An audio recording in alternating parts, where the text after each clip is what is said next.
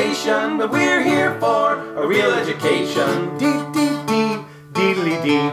Welcome to A Reel Education. I'm your host, Tim Wick. I am joined, as always, by my co host, movie gangster, Melissa Kersher. Hello. And we are joined today by our movie, uh, what am I going to call him? Uh, Patsy. Henchman? Henchman? Well, no, I like Patsy. I think I think it works better. What does Uh, Patsy mean? it it you'll find out. Anyway, in our movie Patsy today is Alex Wick, my son Alex Wick. So hi Alex, welcome to our podcast. Hello, nice to be here. Good. Now uh, the movie we're going to watch today is called The Untouchables, and Alex, as our Patsy, what you need to do right now is tell us what you know about The Untouchables. Well, uh, when it was originally explained, I thought it was uh, Unbreakable, the Shyamalan movie, so Oh. practically nothing. Oh, you think you thought it was a, a Shyamalan movie called Unbreakable, which it is not. So, Yeah. what what do you think you might know about The Untouchables? Um, sounds like a superhero movie. Okay, sounds like a superhero movie. All right, Like Unbreakable. like un- Yeah, pretty, Unbreakable. well, that's pretty much that's pretty much why I, I said that. Just- yeah. Okay, I guess in kind of a way. I mean, I mean, sort of. sort of. So Then again, you said pansy, and like you said, it Pa- might pa- tie into the Patsy, movie. Patsy, Patsy, So maybe like a wet, western or something No. further away. Uh, I mean, a period piece I think is acceptable. it is a period Uh, piece. yeah, I mean, we are going to do a lot of uh, of spoiling Yeah. At the moment. Mm-hmm. Uh, for the listeners who are following us, this is uh, part of our James Bond series. In Mm-hmm. that uh, we just watched a film featuring Sean Connery as James Bond, Goldfinger. Mm-hmm. We are now watching another film featuring Sean Connery. But not Bond. but not as James Bond. Mm-hmm. So this is The Untouchables. It is a film from uh, the late 80s. 1987. Yes, the late 80s. And it is uh, an adaptation of a television show. Well, it's the adaptation of a television show, which was the adaptation of a memoir. So yeah, Yeah. it's it's it, Adaptationception. Yeah, kind of. it, it, So it's it's a movie that features a gentleman. The, the the character name and the real person's name is Eliot Ness, and Eliot Ness was a U.S. Treasury agent who worked in Chicago during Prohibition, and uh, he was partially responsible for bringing down a certain gangster. who shall remain nameless, even though we're going to find him out in the first moments Yeah, of yeah. the film. Okay. Um, this movie is notable for a few things. One, it kind of established, or it, this plus a plus another uh, movie called No Way Out established Kevin Costner as Yes. kind of a, a big star of the late 80s, early 90s. Mm-hmm. Um, it is a movie that earned uh, Sean Connery his only Oscar to date. Yep. And also, there were some other Oscar nominations involved as well. And there are also a lot of other movie connections to classic films that, that we'll get into a little bit later, I Yeah. think, after we watch the movie. Yeah, the the important thing here is the um, the director is a man named Brian De Palma, who is an always fascinating director to watch uh, because he's very very stylish. Um, he has a uh, all of his films are just very very pretty and very well designed. So Mm-hmm. a lot of the other Oscars were like art direction and costume design and So a lot uh, of it's a- genius of the movie is going to go right over my head. well, Maybe. it, a little bit, but it you'll probably go, oh, that's pretty. Yeah, really, you're, cool. you're, you know, just look for really good. He, he does excellent shot composition. Okay. Um, there's also, uh, you know, just kind of warning for the listeners, uh, as well as Alex, who knows nothing about this movie. Uh, it's pretty bloody. Yeah. It's pretty bloody. Uh, there's th- Brian Brian De Palma had a nickname Brian De Plasma because a lot of his uh, movies do feature some interesting violence. Yes. Yes, there, there's there's definitely some interesting violence that goes on in this film. Uh, one of the things that I do want to say before we start, again, we're trying to, to avoid most of the spoilers. I think I like the opening credit sequence and uh, and music of this film more than many others. I just Oh, God, yeah. I love the style of the opening of this movie, and I think that uh, if if for no other reason than just watching the first minute or so Oh, God, of how yeah. this film is, or maybe five minutes of how this film is put together, it's worthwhile. The, the, one of the other Oscar, Oscar nominations was for the score, which was by Ennio Morricone. Who we've heard of. who we we've even discussed. I, I believe listeners. we I believe we talked about him during our uh, Hateful Eight episode. We did, but uh, uh, didn't we? We've already done a we've done a, a Sergio Leone film as well. I- I know we have. Uh, and I, I think it's uh, Fistful of Dollars. Yeah, we did do So because we did Dollars. Fistful of Dollars and Yojimbo as a back to back. Uh So yes, uh, we have we have heard his scores before, Mm-hmm. and uh, he does really interesting, iconic music Yeah. that that just gets stuck in your head. I mean, I can hum hum the the theme to the Untouchables now, even though I probably haven't watched this movie in about ten years, but. Oh yeah, it has been like twenty for Yeah, me. I have watched it many times. I mean, I this is one of those movies that when we first started acquiring movies on VHS, this was one of those films that I don't know why because when you watch if you when you watch it, you're kind of like, I don't know how this would be one of those films. But this was one of those movies that Pat and I would stick into the VCR when we're like, I just feel like sticking a movie uh, and uh, have a movie playing while we do whatever else we're doing. one of the other things is, um, I, I know we keep going into this, but we should just watch it. But I mean, I bet I haven't seen this movie in twenty years. I can still quote parts of it, Oh sure. And part of that's because uh, the screenplay was written by David Mamet. And he's uh, he's got some skills. Oh, oh yes. he has some skills. So we'll talk about David Mamet as well. Uh, but we should probably shut up so Alex can watch the movie. Uh, so we're going to go off. We're going to watch The Untouchables. You, as listeners, should know that it is now your job to do the same thing. And uh, we'll be back after this brief respite with some fantastic music from the opening credits of the film. So wait, are we going to just watch the opening credits, then come back, then do like an interlude just after the opening credits? No. No. Oh.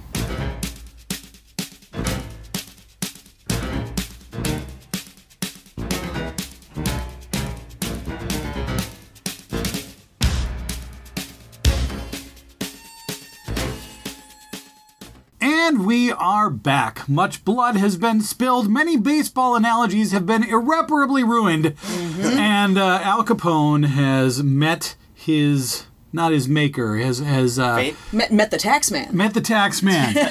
uh, so, uh, of course, Alex, this was your first time watching The Untouchables. So the That it first thing we have to do is say, hey, Alex, how did you like The Untouchables?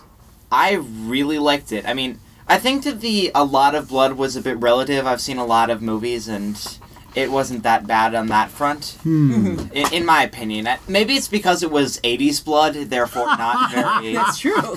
That's true. it wasn't like nowadays blood where it's like super realistic and it makes you go queasy. Nah, that was fine. But I really did enjoy the movie. It was, uh, I, it was really satisfying when the villain was finally brought down after all of the tricks he tried to pull and all the people he killed indirectly, but still killed. Yeah, you know, Oh, he doesn't. Yeah. Al Capone never got his hands dirty. Yeah. Of course Yeah. not.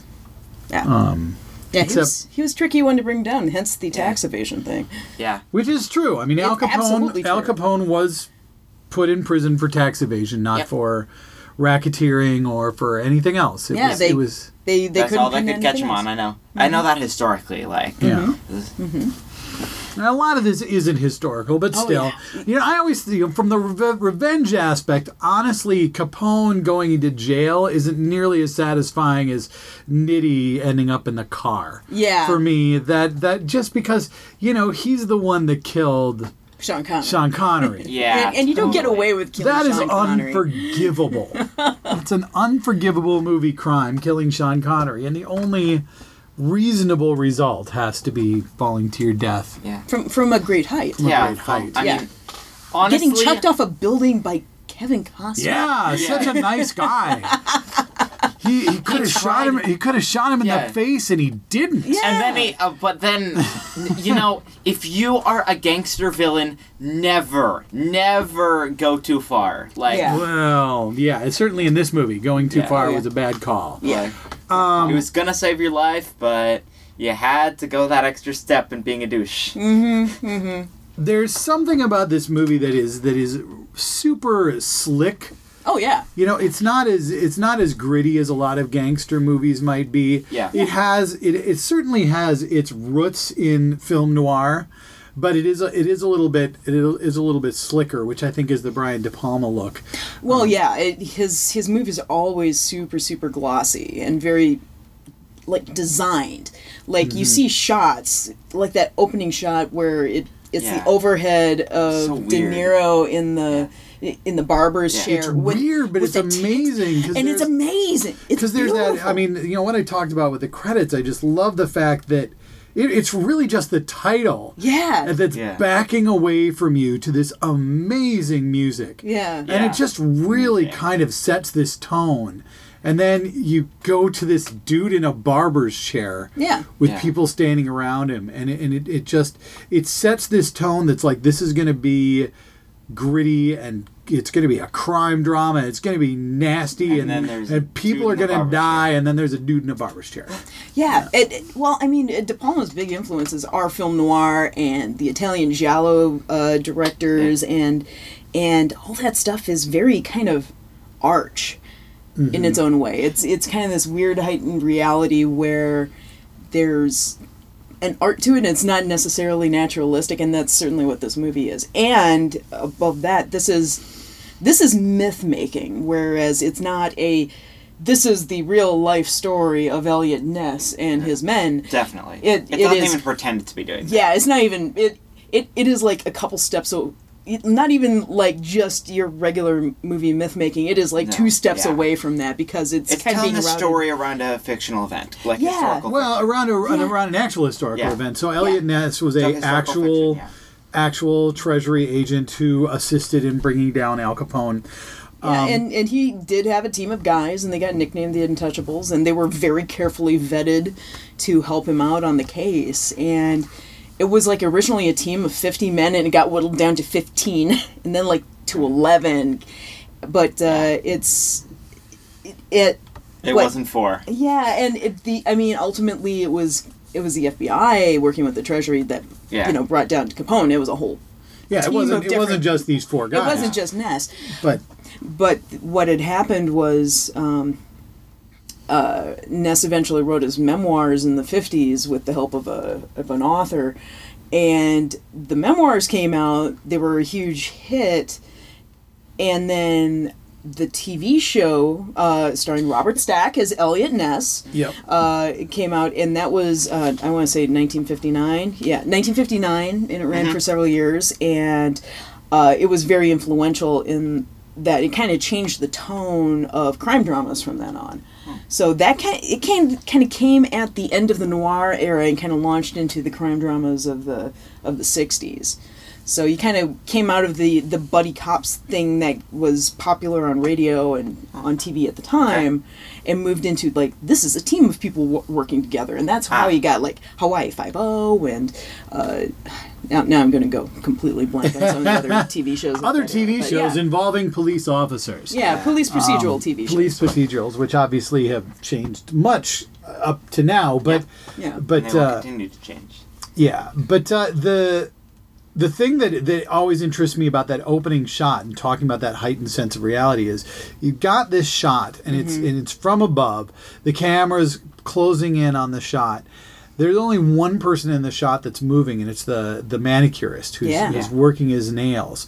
And then there's that moment where the action starts, and I mean you can see all these characters that have basically been static. They're not they're not in a freeze. None of the Yeah. characters are behaving like they're frozen, but there is a moment where you can tell they're told, "All right, this is when the action actually starts." Yeah. And there's a lot of touches like that where the scene is real but not. There's so many so many of the point of view shots that the camera does where Yeah. you see a character uh, pretty much always ne- Eliot Ness's point of view, but mm-hmm. still where the camera start takes his point of view for a moment and then switches mm-hmm.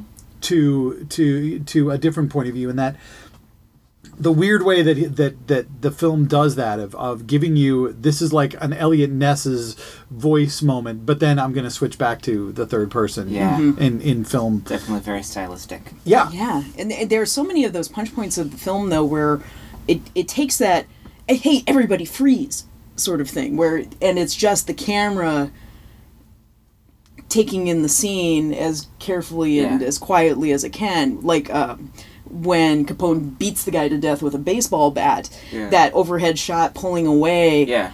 which mirrors the shot that we have of Capone at the beginning Exactly. Where he's very much like peaceful and saying like, "Oh, I don't, I don't kill people." Blah blah blah blah. Yeah. blah. Exactly. It, it, it gives you that, that, that first first scene with Capone, he seems almost benevolent. Yeah. And even when we see the next, you know, the next sequence, which is meant to remind us that Capone is brutal. Yeah. Yeah. You know, when we see a little girl get blown up, Yeah.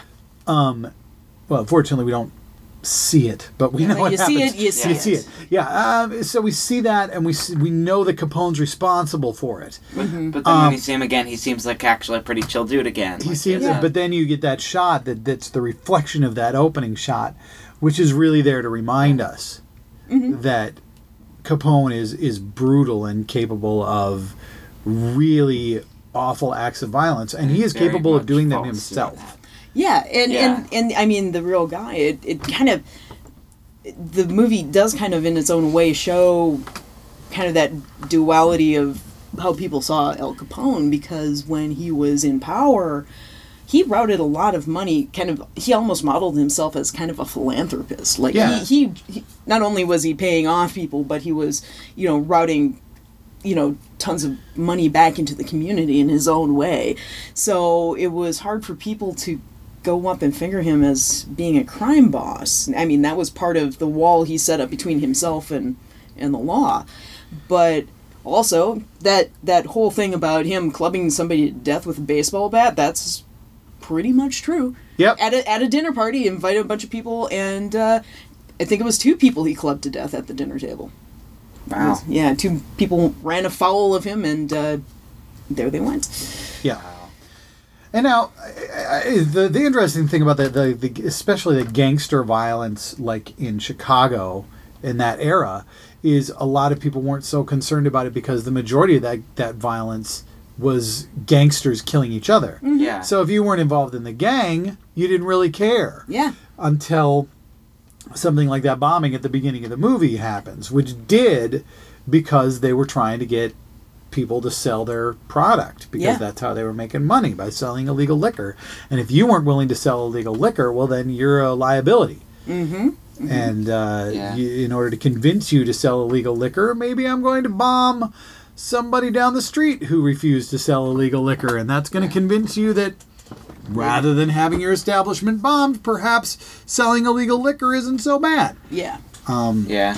And the it's it's interesting how I mean, like most of the violence was you know just within the underworld, but I mean to the point where Capone actually had a non-violence command against Ness and his men because he knew that any if any of them died in the line of fire he'd be interest he'd be instantly liable that would be something they could That would, trace that- back he, would, to he would draw the ire of the federal government in Yeah. a totally new way. he sure tried bribery though It failed miserably, it but he failed tried it. miserably. Yeah, the, the the thing about the envelope is true. I mean, he he he filtered down a, uh, uh, oh God, what was it? He said he he told Ness through whatever chain of events. He told Ness that there would be two thousand dollar bills left on his desk every Monday morning if they turned a blind eye. And Ness actually turned it into a point where he uh, just revealed revealed it instantly to the press, and that's how they kind of got the nickname the Untouchables. Is because Yeah. it's like you try to bribe me, well, this is Eight thousand dollars a month in that time is gigantic, yeah. Was two thousand dollars is the equivalent of like thirty thousand dollars today yeah. every yeah. week. I'm- It, it was yeah. insane. Um, I, I was actually talking today to my dad because it's Easter. We're recording on Easter, and he was talking about uh, Happy Easter, everybody. Yeah, Yay. I'm on a sugar high.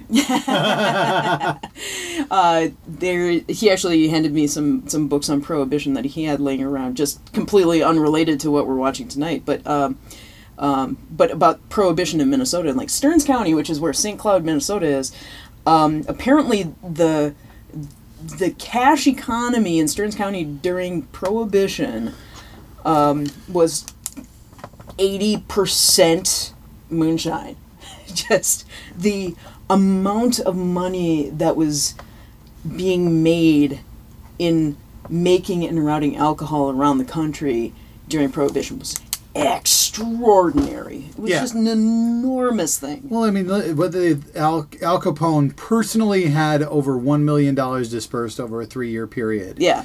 uh, in, In- in, the movie, and I don't money. know that that's so far off Yeah. of what Capone was making. It's probably it Yeah, even that, that's be- like uh, 20, 20 some odd million dollars in that over a three year period. Yeah. yeah, and that's money that he made himself, not money that he was paying Yeah. to his subordinates to to keep the entire machine working. That's what Capone ended up making at the end of the day. Mm-hmm. Pretty impressive. Yeah, an And then he still has enough to like bribe all these people Yeah. to make Oh. sure it stays under Yeah. the rug. money. Yeah. because none of that came from him. Mm-hmm. None, it all, it all, It all got routed. and- it all got routed in, in different ways, and the only the the, the, the thing is how they couldn't prove a they they knew most of that what they and they couldn't necessarily prove any of it in a way that they could convict him. All they could do was prove he had been paid money, and he had not paid income tax. Yeah.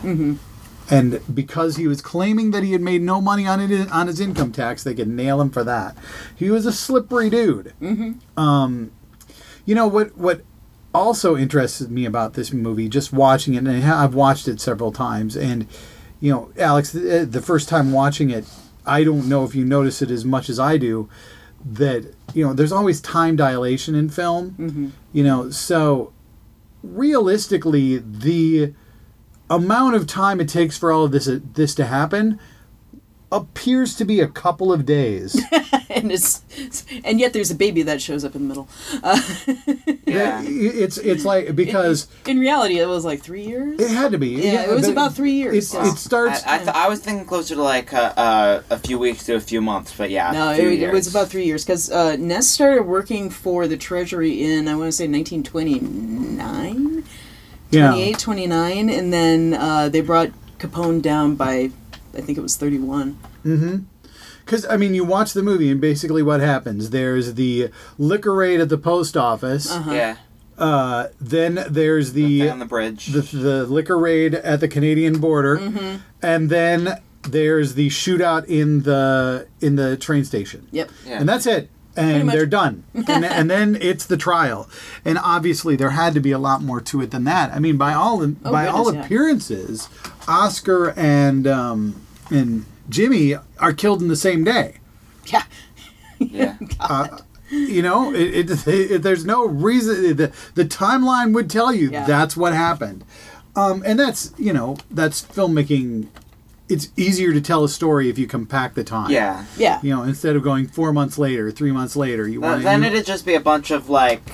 Then it would just be disjointed with a bunch of like text boxes appearing, and it it would easily be a worse movie if that it. Well, and more than that, there's a sense of urgency when you dilate the time. If, Yeah. if, Right. if two members of the Untouchables die in a day, and Yeah. they're gonna drop the case, Y- All at the same time. it's like we have a sense of urgency. Stuff's got to happen. Now, speaking of a sense of urgency and stuff's got to happen, we got to talk about that scene in the train station. Oh God, yes. Maybe it's just me being the um, maybe it's just me being the uh, non-movie buff that I am. I did think that the lead up to the scene was a bit long, with just like cutting back to the stroller and cutting back to the looking around, coming back. I thought that was a bit drawn out, just as a average moviegoer. And and I think I mean cha- uh, pacing of films has changed since 1987. Yeah. But it, and so that's part of it, and it's also I mean this was something that the, the home video market was only what seven years old, six years old by this point. Yeah. So Yeah. um, you know, primarily you watched movies in a theater, and then you know maybe on HBO at home after after that. But but um, a scene like that plays out differently when you're kind of trapped with it in a theater, and that Yeah. and so just the pacing of movies back then was different, primarily get because that. of I- that. And and so uh, there's but also the big thing about that scene is this it's this big reference to Eisenstein's Battleship Potemkin, which is a silent film. It's a Russian film from 1925, um, Soviet made, and uh, it's this kind of amazing. Um, work for its time in that the visual storytelling is really remarkable Yeah. but the, that whole scene including the, the baby stroller taking a header down the stairs is all a reference to the massacre in the opening of, of that film Yeah, Yeah, I, it, it's all, it's all Battleship Potemkin, there's this huge nearly shot for shot. Yeah, there's this huge battle on Yeah. the steps. The army is ordered to open fire on Mm-hmm. civilians, and uh, you know because the bat- battleship Potemkin, Potemkin is about the Red Revolution, the, Yeah. the, the communist revolution in Russia. October Revolution. The. October, yeah, yeah, yeah, yeah. it was the October Revolution. That's Okay. why Red October. Yeah. Um, anyway, so the the the thing about that scene, and the, I I mean, I watching it today, it was just the way they they draw out the suspense, and it's playing Yeah. it's playing off a Hitchcockian theme, the idea that suspense is a bomb under the table that doesn't go off. Yeah.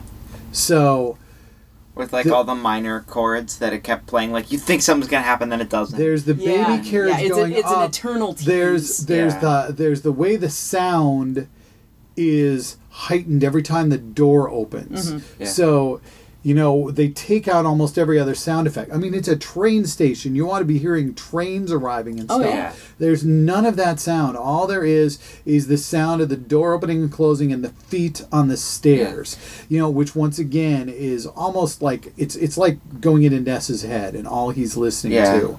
You know, the and, and the sound of the oh god you just focus in on the on the stroller wheels and Yeah. and that that really awkward you Yeah. know, pulling it up step by step and and then, and the knowledge that there's this this film has set up the inevitability of a shootout yeah yeah. placed this baby in the middle of that Yeah. that situation and then waits to give you the shootout you know the Yeah. shootout's coming but what you're, th- you're what- what you're hoping is that that carriage somehow Gets out of there. gets before out it of there before it happens. Mm-hmm. So it, it it takes you to that moment where you're like, oh, the kid's gonna get out of here before the shooting starts, and then it puts the kid back in peril again. yeah And the other thing it does that I think is really really clever is the scene leading up to the moment that Ness sees the dude that he punched in the face yeah Yeah. is all playing real time at regular speed. Yeah. Mm-hmm. yeah And the moment that it goes to shootout, it goes to slow motion. Yeah. So there's this bit, this really slow, tense scene, and the moment that everything speeds up and the action speeds up, the film slows down, so it's practically running At at the the, same same, pace. pace. As it had been when you were going up the stairs. But Mm-hmm. now you're going down the stairs, and the pace has accelerated. With the movie slowed down and it's yeah. It's it, it, it's just I I don't know. It's one of those scenes that you watch and you're just like, this is a masterful piece of work. yeah, Yeah. This- it's like it's De Palma at his finest it's like Yeah. this is what I do Yeah. boom And there there are there are several moments in the film that you just watch and you're like, the way they make this scene work is what makes movies awesome. yeah. or there, there's a scene where um, as as you're following uh, Capone's men through the hotel, Oh, yeah. there's more and more and more red, and then when you finally get to Capone, he's in white, and there's It's it- a, it- it- it's yeah. almost an unbroken shot. Yeah, there are a lot of unbroken shots, like Yeah, the I one where that. where the hit goes out on um, Agent Wallace in the elevator. That's that that camera follows Yeah, that everybody is. for minutes. I, I, that's the. I think that was the scene when I noticed it. It was just Yeah. like, f- it, the camera was like, and it was in real time. So unlike like when if there was a bunch of cuts back and forth, you might be like, so how long was this? Like it was so clear exactly how long all this was taking away, and it also set up the fact that like when the camera did cut away, it felt like it was still going at the same pace. Yes. Not and and it didn't really even break up the mood because it had been going for so long. It still felt like it was part of the same thing. Mm-hmm. There's also some remarkable crowd choreography. I, I think like that Yeah. courtroom scene at the end mm-hmm. when you know Capone is freaking out. They've they've they've set, they've he's got the camera and the people all set up so that Capone still remains at the center of attention in spite of the fact he's surrounded Yeah. by all these people. But but where we've seen Capone surrounded by people before and seen him in power, here we see him surrounded by people and he looks small and he looks powerless. Yep. Mm-hmm. And it's a really nicely done um, way to visually show what has happened to Capone. Mm-hmm. Yeah. You know, where in the film earlier, in the film, that first shot again, and I always go back to that first shot because I think that first shot's extraordinary. Yeah. Um, Capone is surrounded by people, yet he is in a barber's chair completely, al- al- almost you could say at their mercy. He is Yeah. relaxed, yeah. Mm-hmm. and yet he commands the room. And then at the end, we see him not at all relaxed. He's violent. He's straining against these people, and yet he is still Powerless. powerless. Mm-hmm. You know, and so that change from being the man completely at ease and yet completely in control to that man being out of out of control and out of control Yeah. Um, is is nicely reflected from the beginning of the film to the end of the film Yeah. uh, and uh, I think that uh, there's there you know there there are, there are little things here and there that I think don't work about the movie. I think Oh, one of the things that I find just just jarring about the film, even though I think the majority of the sound work is great, Yeah. the tire screeching Oh, God, that that happens was every time a car brakes in that movie. It's like that. That was like the stock braking sound that is really used in noticed all the cheapest movies. I don't know what that was about. It's like, oh, guys, guys, you know better. I'd hope. um. Okay, so I also have to mention, uh, as I noticed in the title, that Giorgio Armani Did the was the, suits. was the designer. You know what? film. Armani, yeah, Armani was working on the suits, and he was actually trying to influence De Palma to uh, hire Don Johnson for the lead role. Because Don Johnson's star was rising with Miami Vice, and Armani was working on Miami Vice with Don Johnson. And Armani just likes working with Don Johnson because uh, he was his male muse. but that didn't quite work out. Like, I- um, Obviously. he, uh, Johnson actually was approached for the role and turned it down. And I think he suggested Costner. And De Palma was like, eh, I don't know, because nobody really knew Costner Yeah. at this point in time. But, uh, Was but this he- like they- the movie that were made him kind of? This is Yes, kind of really I, was, when you I remember reading reviews at the time and and most of the reviews were like this Costner guy. yeah. You know, and uh, the reviews would start by saying, "Oh, by the way, Robert De Niro as Al Capone is amazing and Robert De Niro is Yeah. just Yeah. stunning in this film Yeah, as Capone." he's fantastic. Uh, they they mentioned Connery, and Yeah. he's fantastic. He won an Oscar for this role, and then they would say, "Oh, and then there's this guy you haven't heard of, yeah. Uh, Kevin Costner, who plays Eliot Ness, and he's fantastic." And just so this is '87, and wasn't it '92? His Dances with Wolves? Mm-hmm. Yep. So So it's like Five- saying like think- these two amazing people, along with this third guy you've never heard of, kind of like. but you might want to keep your eye Yeah. on him. And three, if five years later, he makes a movie called Dances with Wolves, which uh, But it, but I think Field of Dreams predated that. Field like in of Dreams between and was Bull Durham. Yeah, and Bull Durham. Bull like all those movies kind of came in this. so he makes he makes this series of films that that culminates in in uh, in Dances with Wolves, which is a film that won Best Picture. He directed it. He got the Oscar for Best Director. I Yeah. Mm-hmm. think he was nominated for Best Actor. Um, And with it's a different conversation how good or bad Dances with Wolves is. Um, but uh, but uh, it, it really this movie is what starts that star rising to the point that he can make yeah. Yeah. Dances with Wolves, you know, essentially make Yeah. start making it four By the years mid later. '90s, he was one of the biggest stars in Hollywood. And then he made Waterworld. And anyway, and which I Yeah. just recently watched for the first time, and oh god, the, I kind of like it for you know expecting how bad it was. It's like you know what? There's a lot of creativity into this, and then and then, is- and then Costner's performance, though. Oh my god! Waterworld is not bad enough to be a good bad movie, and I not agree. good enough to have cost as much as it did. Yeah. Um, and that, but anyway, that's a different. yeah, movie. that's all. we Uh, should do Waterworld. oh, that'd be fun. At Couldn't point. bring me on for that. I've I know more about it than I should. No, it doesn't No, matter. It no, it matters doesn't whether or matter. not You you've haven't seen seen it, because what you know may or may not be true. Mm-hmm. That's that's intro. That's that's the that's the way this podcast works. So, um, I think uh, what else do we want to talk about? We talked a little bit about the Um, score before we started. Yeah. I mean, Yeah. this is just a short little thing. I did Yeah. like how like there were like little moments of comedy, like Oh yeah. oh yeah, Uh, yeah. uh, uh, intentional or in one case not like Unfortunately, there was the blue screen falling to your death, Oh, which yes. I, I couldn't help but laugh at because it just looks. It really nowadays does. it looks so fake. I, I couldn't. Yeah, help and but laugh. it, uh, you look at it now, and it didn't look. I remember looking at it back when the film came out, and I didn't find it as jarringly Yeah. fake. Yeah.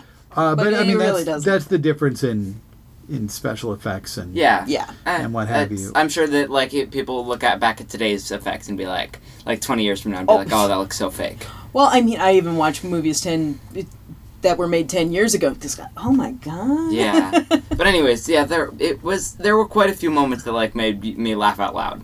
In that Oh yeah. movie. Oh, yeah. the, it's a sharp script. It's a Yeah. lot of fun. Well, and again, we were talking about David Mamet. David Mamet, who's a playwright. Uh, well, his his heyday as a playwright was in the '80s. Yeah, Uh, and and and he- I think most people would know uh, if they know anything of his, it'd be Glengarry Glen Ross. Glengarry Glen Ross, which is a he writes these really snappy scripts. The the the dial. There's rarely monologues of any length at all. You know, it's it's really poppy dialog Mm-hmm. Um, and and a lot of f bombs. super heavy, super heavy on the Really a lot of swears. swearing. Usually. super heavy on the swears and um he's i mean there's a play i remember seeing I, it was one of my favorite plays by mamet just because it was so weird a play called duck variations and it's these two old guys sitting on a park bench talking about ducks and Oh it's my like God. it's like 35 scenes and they're all just these super super brief scenes Oh. of two guys talking about ducks and one of the reasons that i remember this play is when uh, my I think brother you just described my happy place. no, you oh should. my you, gotta, you've got to read this play. Cool. The, the- when, when I was weird. visiting England when I was in college, my brother and I went on a on a, a J term uh, class, and we were. It was like theater in England, and so he and I were kind of like there were eleven plays that all the students were supposed to see together, Yeah. and we're like, we're on a theater in England tour. Why aren't we going to see a play every day? So that's what we would do. We would get during the day, we go look at stuff in London, and at night, you know, we would uh, go go to Leicester Square, which is where you can buy discount tickets. Mm-hmm. And you still can. and and we would go. We, we went to see the Mousetrap because that's what you do, Mm-hmm. and we went to see some stuff that was not West End, and we found out about this, and we both liked Mamet, and we found out about this performance in this tiny little pub, and there was a theater in the back, like a black box theater in the back, Mm-hmm. and we were like Duck Variations, let's go see that. So we went to see Duck Variations. These two dudes doing this show. David and I were like two of.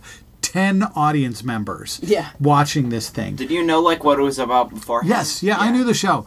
So we watched it and then we went out to the pub and we really we were talking about how much we enjoyed the show. It was one of our favorite shows from our time there. And I mean, we saw some huge West End productions. Um, and then we saw this this Duck Variations with these two guys and we were sitting there in the pub and and having a drink afterwards. Well, my brother was having a drink afterwards. And uh, Yeah. and the actors came out oh, and uh, we were like, you know, we, we said, excuse us, we just saw the show and wanted to tell you how much you know, we enjoyed it. And they both were like, oh, you're Yanks. Because that's the first thing anybody anybody in England ever says to you. it's, it, Um, well, it depends how far away you are from London. yeah, but, but they, they're super Londoners excited. usually don't care, but they're super excited that you're, you're Yanks. And they were like, and we were like, yeah, we really enjoyed the show. They're like, oh, how are the accents? Because that was the first thing on their mind was they were they were playing Chicago characters and they had they wanted Of to know how the it accents was. were. And we told them we thought the accents were fine. And uh, I, I don't and and you know we sat and we ch- talked with them and it was wonderful. And so Ma- anyway Mamet writes these I mean he has these fascinating plays. He has a um, oh god I'm, I'm forgetting the name of it and I should is it a life in the theater? Um, yeah, which is yeah. Which I also Yeah. saw while I was in England, um, which is uh, starring, by the way, Denholm Elliott, who from Oh! yes, yes, from Raiders of the Lost Ark, yes, uh, Marcus Brody from Mm-hmm. Raiders of the Lost Ark, uh, and uh, it's that one is another two character play where Mm-hmm. it's a series of scenes with two people, an older actor and a younger actor, talking about theater, um, and uh, lots of f bombs. Yeah. Um, And so Mamet writes these really tight scripts, and then Mm-hmm. you know he, he he has, by the way, sadly become a, a really wacky right wing nut job. Yeah, he- he's gotten in, weird. in recent years. But that said. uh, his writing's spectacular, and it shouldn't be held against him. Yeah. What what kind of right wing nut job he's become, and the script here is again really tight. Mm-hmm. Um, not a lot of not a lot of useless words, not a lot of things being said without purpose. And everything coming out of Connery's mouth is brilliant. Oh yeah, I just love that first scene. Another scene, that first scene between Ness and Jimmy, uh, is is Mm-hmm. Like spectacular. on the bridge, right? Yeah, you know That was amazing. I, I agree Yeah. that that was a really good scene. who would claim to be that? Or the who is whole- not? Yeah. Or, or the whole thing in the church. The, That was so funny. the if he pulls a knife, you pull a gun. That that whole speech. That was- that is He puts one of yours in the hospital. You you put put one of his in in the the morgue. morgue. That's the Chicago way. It's Yeah. it's it's it's this wonderfully tight way to explain the stakes. yeah. Yeah. That Yeah. You know they're playing a very That dangerous a worst game. play, a worst player might, might spend five minutes explaining what he explained in like 15 seconds. Yes. Right. Yeah. So, you know, you got to really be impressed with with the the screenplay that Mamet produced.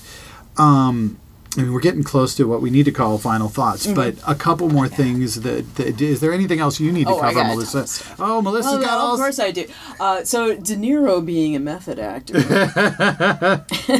uh, first of all, insisted on wearing the same silk underwear that Capone wore. Wow. Not like actually wore, but found like the makers of the silk underwear. And, That'd and- be really weird if it was which the is which is actually and you never actually see the underwear Yeah, in the of course you film, don't. but the filmmakers are like, eh, you know, Whatever. you know, It's De Niro. help. We It'll got help. the- He- it'll help. I we got know. De Niro playing Capone. But beyond that, he he for his suits, he actually found the the same tailors that Capone had used and went to them and had them basically duplicate some of his suits. yeah. And so uh, there's that. And uh, I already told the Armani story. Let's see what else. Um, in the barbershop scene, or the uh, you know the barber's chair scene, Yeah. Uh, a lot of like the perfume bottles and stuff around the room actually belonged to Al Capone. Um, wow. yeah, That's a yeah, they were doing a a lot, lot of of dedication. yeah, there. they were doing a lot of homework on Well, this I'm sh- I know they shot And this in of- Chicago, or at least they, they, shot it in Chicago, and um, the uh, the last surviving member of the actual Untouchables was still alive at the time, and he served as a consultant on the film. And uh, so the film, the uh, De, Palma and everybody he was working with, rather than going back to the TV series, which was um, is interesting in itself, where the TV series like started with a two part pilot that was on I think it was the Westinghouse Desilu Playhouse, uh, which was kind of this TV anthology series uh, Okay. produced by uh, uh, Lucille Ball and Desi Arnaz. And so it was this two part story based on the memoirs, which was basically the entire plot of Yeah. Eliot Ness helping take down Capone. Okay. But it was so popular that they said, well, let's launch a TV series off of it. And it kind of became like the Untouchables fighting the gangster of the week. So- and people that they never encountered.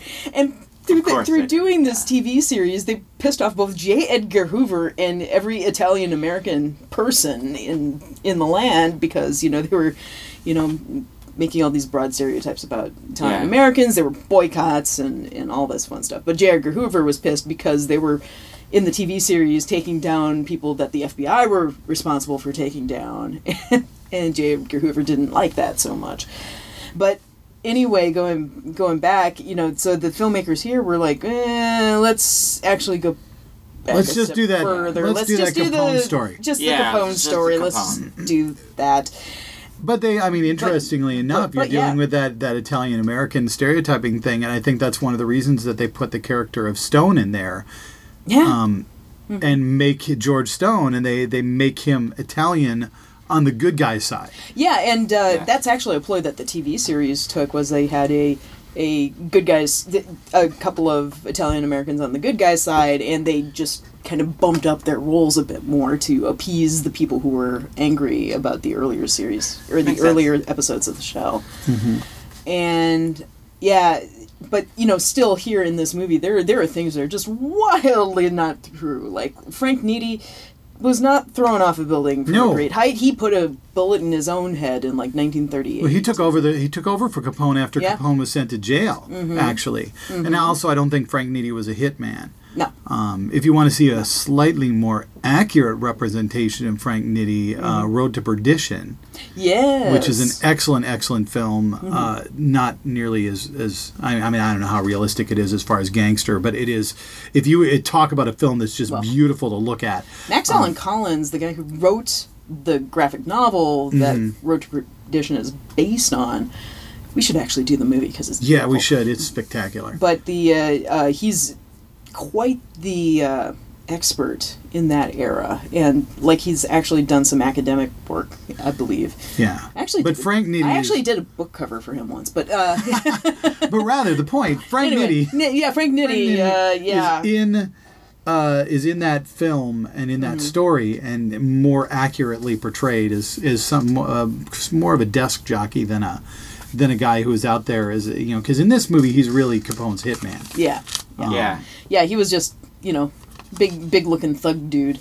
By the way, he actually stopped an actual gang fight in Chicago. Yeah, the actor did. the actor did. Like he, uh, uh, Billy Drago is the guy's name, and he's a character actor that's shown up in just about every low budget movie since. Uh, he's he's in stuff like Delta Force Two. that that's a usual his usual level. But uh, you know, character actor, you kind of throw into things here and there, and. Uh, I guess there was a fight about to break out a couple blocks down, and the police are getting nervous, and the filmmakers and the police basically just took uh, Billy Drago with his Tommy gun and the white suit and just like you know said go over there and like Hang out. hang out, distract him, and you know everybody was so distracted by this guy in the pretty suit that uh, There was the no fight never fight. happened. Okay, that's a very ridiculous story. That sounds. yeah, it- yes, Yeah. it's bizarre. the movies the movies do make a difference. Yeah. Yeah, they. Remember that, kids. the movies make a difference. If you Oh. end up acting like a police officer, you can go outside and you totally won't be arrested for what for faking being a police officer. That's right, kids. I think it was You more just a here- distraction. You heard it here on a Reel Education. All right, so we are we are getting pretty close to the time Mm-hmm. of final thoughts, um, and so I will throw it over to Melissa. What are your final thoughts on the Untouchables? The real Eliot Ness died mere months before his memoir came out. So he basically died alone and penniless. Oh, that's right. I, yes. Tra- tra- we, The we, we didn't, we didn't have our tragic death, and the tragic, Tragic death is Eliot the Ness real himself. Eliot Ness. Oh God, yes, this poor man. So like after He died poor and alone. Yeah, so he he had his big fame uh, helping bring down Capone, and then um, uh, prohibition was repealed. So uh, interestingly enough, he went into uh, basically he was still in law enforcement, but he was helping enforce tax law on the liquor industry, which I find really um, kind of humorous. but then you know he started getting into problems with alcohol, like. He, he started Yeah. drinking a lot and he went through a couple wives and eventually you know is he didn't have much money and he was you know looking for work and you know sold hamburger patties to distributors and you know just That puts a new you know spin and, on the and ending. just, just you know gets, he had this kind of long sad uh I'm just gonna pretend I didn't hear that and enjoy the movie. Yeah. Without that. but uh, but he he did uh work with an author to get his memoirs written and he just died very suddenly of a heart attack at age 54 and So- so, w- literally months later his memoir came out and it was a huge hit So when you feel good at the end of this movie, just remember, bad things are coming for Eliot Ness. Of Yeah. course. Um, That poor Alex, man. what are your final thoughts on the Untouchables? As I said at the beginning of the, well, not the beginning of the podcast because I was like before, but like the beginning of the second half of the podcast. Well, second two thirds, whatever. Um, um, the point is, I liked the. I really did like the movie. It w- it always like kept you in suspense. You never you never really knew like w- what characters really were untouchable. Air quotes there for the audience.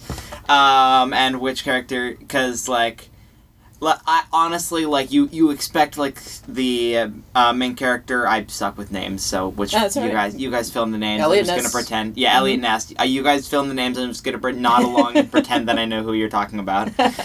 Um, Eliot Ness, like you think his family is going to die, and then they like miraculously survive the movie. I honestly thought Eliot himself was going to die, but no, Mm. he's sur- not. Uh, like I like it, I thought that he was going. Well, or and I I expected like if if he survived, I expected all the other three to to die as well. But no, then the uh, then like the uh, the fourth guy that is less important. Yeah, or yeah. seems less Yeah, important. I like I like that Petri. character a lot. Uh, No, I really like his Except character. He's just not very much in the movie. He doesn't really It's get true. any mo- moments Yeah. to himself. Yeah, like he's in the really good in the, he's really good in like the um in like the train station scene. That he's really good in that scene, but that's Yeah. his pretty much one moment to shine. Yeah, that was really early in Andy Garcia's career. He's Yeah. he's gotten he's done a, quite a bit since. yeah, that was actually even, even like I don't know, three years later he did Carlito's Way with De Palma, Mm-hmm. and uh, you know he was in the Ocean Eleven, Ocean's Eleven, Yeah. th- Yeah. 12, 13, 14, however many they we have. We don't talk about the ones after eleven. Yeah, I know, I know, I know, I know. that was actually going to be my final thought was to uh, mention that Andy Garcia's career really got kind of launched Yeah. uh, here as well. I mean, he's never been been like the level of a leading man that Costner became or anything like that, but has had a really solid long career Yeah. um, uh, playing playing gangsters. He was in uh, The Godfather Part 3 Mm-hmm. uh, and also you know in in the Ocean's Eleven series. and he's worked with Scorsese. Yeah, he's worked with Scorsese. I yeah, I'm trying to remember. Was he in Casino? Okay, Yeah. I Anyway, the point is, anyway, yeah. the point is Garcia. Garcia also had a career that launched from here. Uh, so, you know, I, I hope you enjoyed watching it. Up next, we are going to continue Mm-hmm. with our James Bond series. We are moving on to James Bond number two, Yep. who was played by George Lazenby for one for one movie. film Wow. on Her Majesty's Secret Service, and that's what we'll be watching on Her Majesty's Secret Service. So stick around for that. Thank you, Alex. Uh, he was a he was a last minute substitute. You did a great job. We really appreciate you watching the movie with By us. last minute substitute, we mean the other guy didn't show up. Yeah. Where Yeah. and, and that happens. So it's good that we have somebody around who hasn't Yeah. seen a lot of movies. So thanks for listening, and uh, we'll be back with On Her Majesty's Secret Service. Bum, ba-da-dum, bow, bum, bum, bum, bum, ba-da-dum, Yeah. bow, bow. Yay. We hope you enjoyed our film fixation. We'll see you next time on A Reel Education. Dee, dee,